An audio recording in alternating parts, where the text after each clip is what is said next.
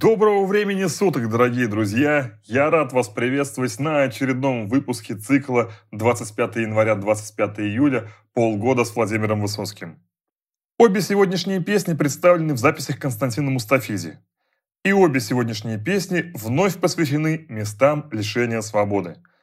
Причем первая из них, Сивка Бурка, наполнена уголовными жаргонизмами – Давайте сразу разберемся с ними и с другими словами, которые могут не знать современные молодые слушатели. Кучера из Мура имеются в виду, конечно, оперативники. Гонорар – это срок. Чиферит – глагол, образованный от слова чифирь. Чифирь – это очень популярный напиток в тюрьмах, представляющий себя высококонцентрированную заварку чая – Концентрация в напитке настолько высока, что он обладает психостимулирующим действием и по факту является наркотическим средством. Тем более, что он способен вызывать зависимость. В тюрьмах, где существует проблема с алкоголем, чефир – это главный алкозаменитель.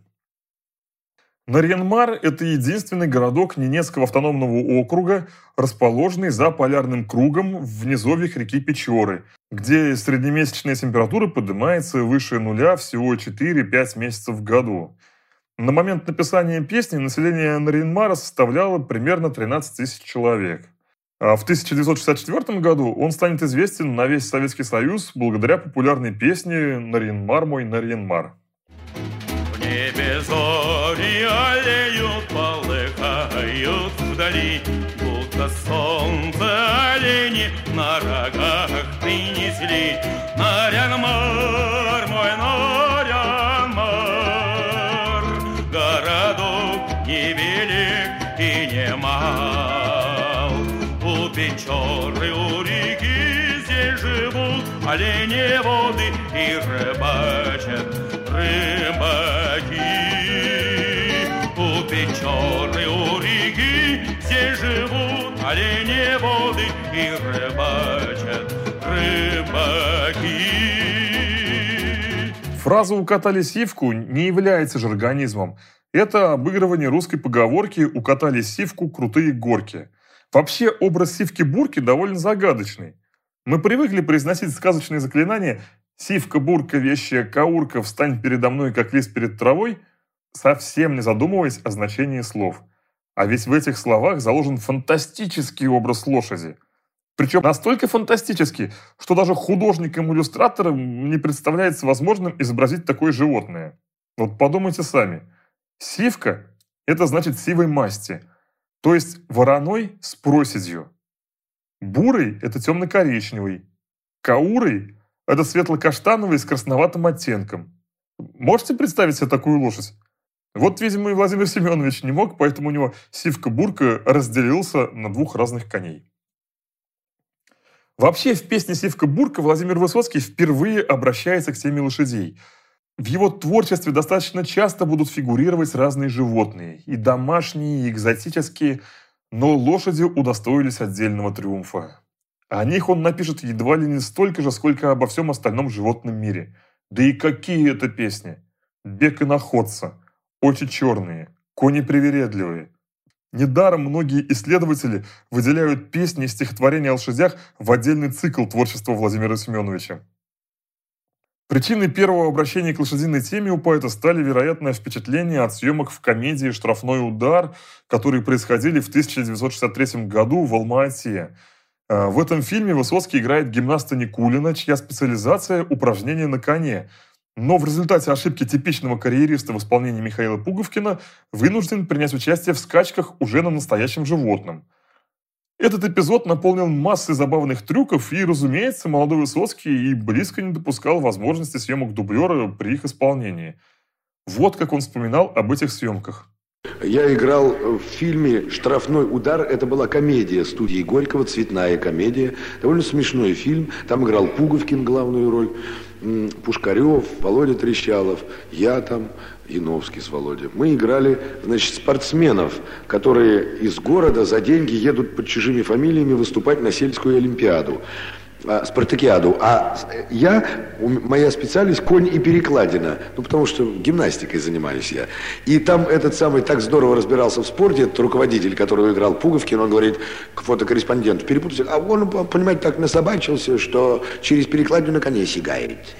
И этот корреспондент взял и все, и напечатали в газете, что он великолепный прыгун, вот, значит и так далее. И вот я вынужден был первый раз в жизни сесть на лошадь по фильму. Но для того, чтобы сделать вид, что ты не умеешь ездить, нужно было тренироваться полгода. Я тренировался на лошадях. И там я делал впервые сам довольно сложные трюки. А именно, когда лошадь шла на препятствие, я делал сальто назад. Должен был попадать в седло другой лошади. Но это, конечно, невозможно было сделать. Это только в страшном сне может присниться. Поэтому это уж как-то там монтировали, а вот выпрыгивание из лошади назад, это я выполнял сам. Я незаметно убирал из стремян ноги, из седла делал сальто назад, там уже внизу ловили. Трюк очень опасный, потому что может ударить лошадь ногами, тем более это весна, лошади все нервные весной. Можно. Ну, вот. Лошадь не ударила, но, по словам Людмилы Абрамовой, на ногу наступила, из-за чего Высоцкий очень долгое время в 1963 году заметно хромал. Вот что еще вспоминал Владимир Семенович о съемках фильма «Штрафной удар». И очень с удовольствием вспоминаю то время, потому что это стало моим любимым видом спорта. После этого теперь как мне попадется лошадиная картина, только одна радость. Я очень люблю лошадей и, значит, люблю фильмы с лошадьми. Но вообще любовь к этим красавцам, верным друзьям людей, не уникальна для поэтов. Они обращаются к образам коней, символом воли, свободы, верности и дружбы – а также фатальности и опасности. В этой песне Высоцкий делает изящную отсылку к очень значимому произведению Владимира Маяковского «Хорошее отношение к лошадям». У Владимира Владимировича говорилось, что все мы немножко лошади. Каждый из нас по-своему лошадь. На что Владимир Семенович развил мысль «Лошади известно, тоже человеки». Как вы уже заметили, это не первая отсылка в творчестве Высоцкого к великим и любимым им поэтам прошлого, и в частности к Владимиру Маяковскому.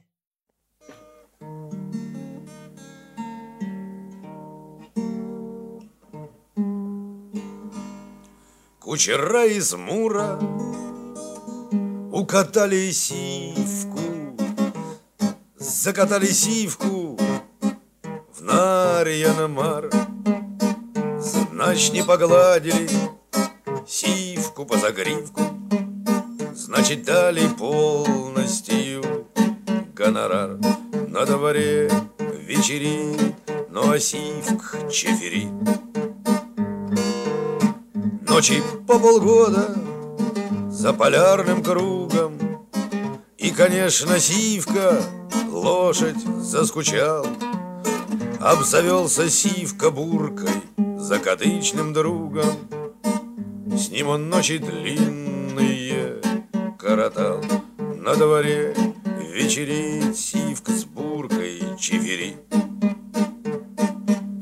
Сивка на работу до седьмого поту За обоих вкалывал конь конем.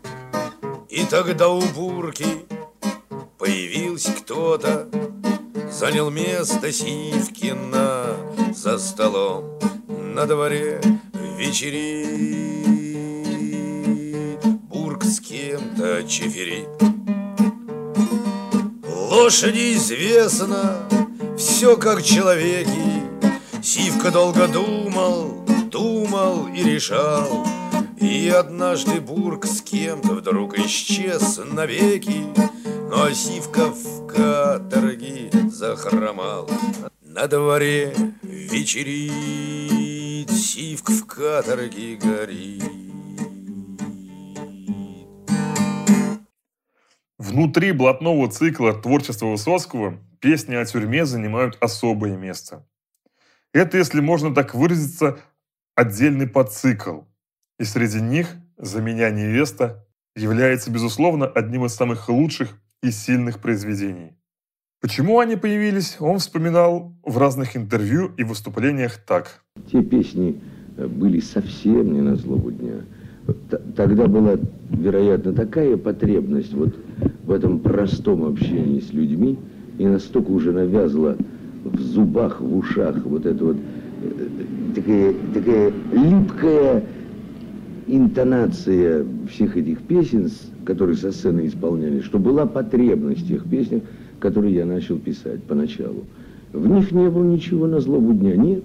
Вот если они были эти городские или блатные песни, там была только такая одна, но пламенная страсть, стремление к свободе, к любимой женщине, надежда на то, что его будут ждать, и он обязательно выйдет. Как помните эту песню «За меня невеста, отрыдает честно», «За меня ребята отдадут долги». Есть люди, которые считают эту песню пророческой. Так слова «За меня ребята отдадут долги» многие соотносят с тем, как после смерти поэта близкие друзья вынуждены были рассчитываться с очень крупными долгами Владимира Семеновича. Это почти 40 тысяч по тем деньгам, это огромная сумма. Возник долг, конечно же, из-за его пагубных привычек в конце жизни. Разрулил, кстати, ту ситуацию все тот же Артур Макаров. И по его рассказам, лишь один человек отказался забирать деньги, хотя это была и внушительная сумма в 5000 рублей. Это был архитектор Зураб Церетели, который сказал, что в Грузии, когда умирает друг, то в его семью несут деньги, а не выносят. Так получилось, что после смерти Владимира Семеновича я четыре года занимался его делами. Ну, финансами в основном, поскольку После него осталось много долгов, надо было их платить. И для меня было странно и страшно, когда мне пришлось отдавать деньги друзьям. Да. Причем один друг мало того, что я ему заплатил, то, что, так сказать, Володя был ему должен, 5 тысяч, по-моему, он потом мне, ко мне прислал своего, так сказать, адъютанта, и адъютант сказал, Артур Сергеевич, вы знаете, вот он забыл, Владимир забыл, что еще 700 рублей он как-то Володе давал. Я сказал, ну, конечно, о чем разговор, на, возьми. Ты знаешь, после, после вот того, что, знаешь, ну, до похорон несут обычно. Также при строчке «За меня другие отпоются песни» можно вспомнить ежегодные концерты, когда люди, преимущественно слабо понимающие, о чем пел Высоцкий, пополняют свой репертуар его песнями на концертах памяти. Но все же эта песня совсем не о том. И в творчестве Владимира Семеновича действительно есть ряд по-настоящему пророческих песен, так что не надо выискивать еще и дополнительные. Это же просто мощнейший крик о свободе, написанный 25-летним парнем. Мы уже говорили о том, что Высоцкий не сидел. Тем не менее, бывшие заключенные были уверены, что он был в лагерях. Возможно, потому что они видели свои собственные мысли в его песнях. То, как осознает свободу заключенный, может понять только такой же, как он. Вопрос значимости и сущности свободы встает по-другому, когда ты ее лишаешься. И у многих в эти годы приходит осознание их жизни до момента лишения свободы, который может вылиться и в переоценку ценностей, и, конечно же, в желание что-то изменить. Жизнь в этот момент поэтому четко делится на три этапа – до тюрьмы, в тюрьме и после тюрьмы. Именно такое внутреннее состояние невероятно точно сумел выразить Высоцкий в этой песне. Песня пронизана искренней печалью и грустью, Возможно, на настроение сказалось то, что писал он ее в Алма-Ате на съемках фильма «Штрафной удар», оказавшись на время лишен общения в кругу близких друзей с Большого Каретного, без которого он не мыслил себе жизни в том возрасте. И эта ситуация, ситуация тоски по друзьям, позволила сделать песню настолько правдивой. А в том, что Высоцкий сидел, в стране не сомневался уже почти никто. В 1964 году, во время съемок фильма «На завтрашней улице», Компания Высоцкого собралась в ресторане. Поводом стал приезд в гости Анатолия Утевского. Здесь же был и очень близкий и верный друг Владимира Семеновича Геннадий Елович, с которым они обожали выступать с дуэтом еще со времен школы-студии МХАТ. Вот и в ресторане Елович засел за клавишные, Высоцкий с гитарой и поехали. Тут же к их компании присоединились люди с соседнего столика, явно после отсидки. И один из них хвостанул перед актерами – «Ребятки, вы знаете песню Высоцкого? Да я ж с ним срок мотал!» Если кому интересно продолжение, то Владимир Семенович успел подмигнуть друзьям, и они оставили бывшего зэка в благодушном заблуждении. Ну а нам осталось послушать песню, а я с вами прощаюсь. До завтра. Всего вам доброго.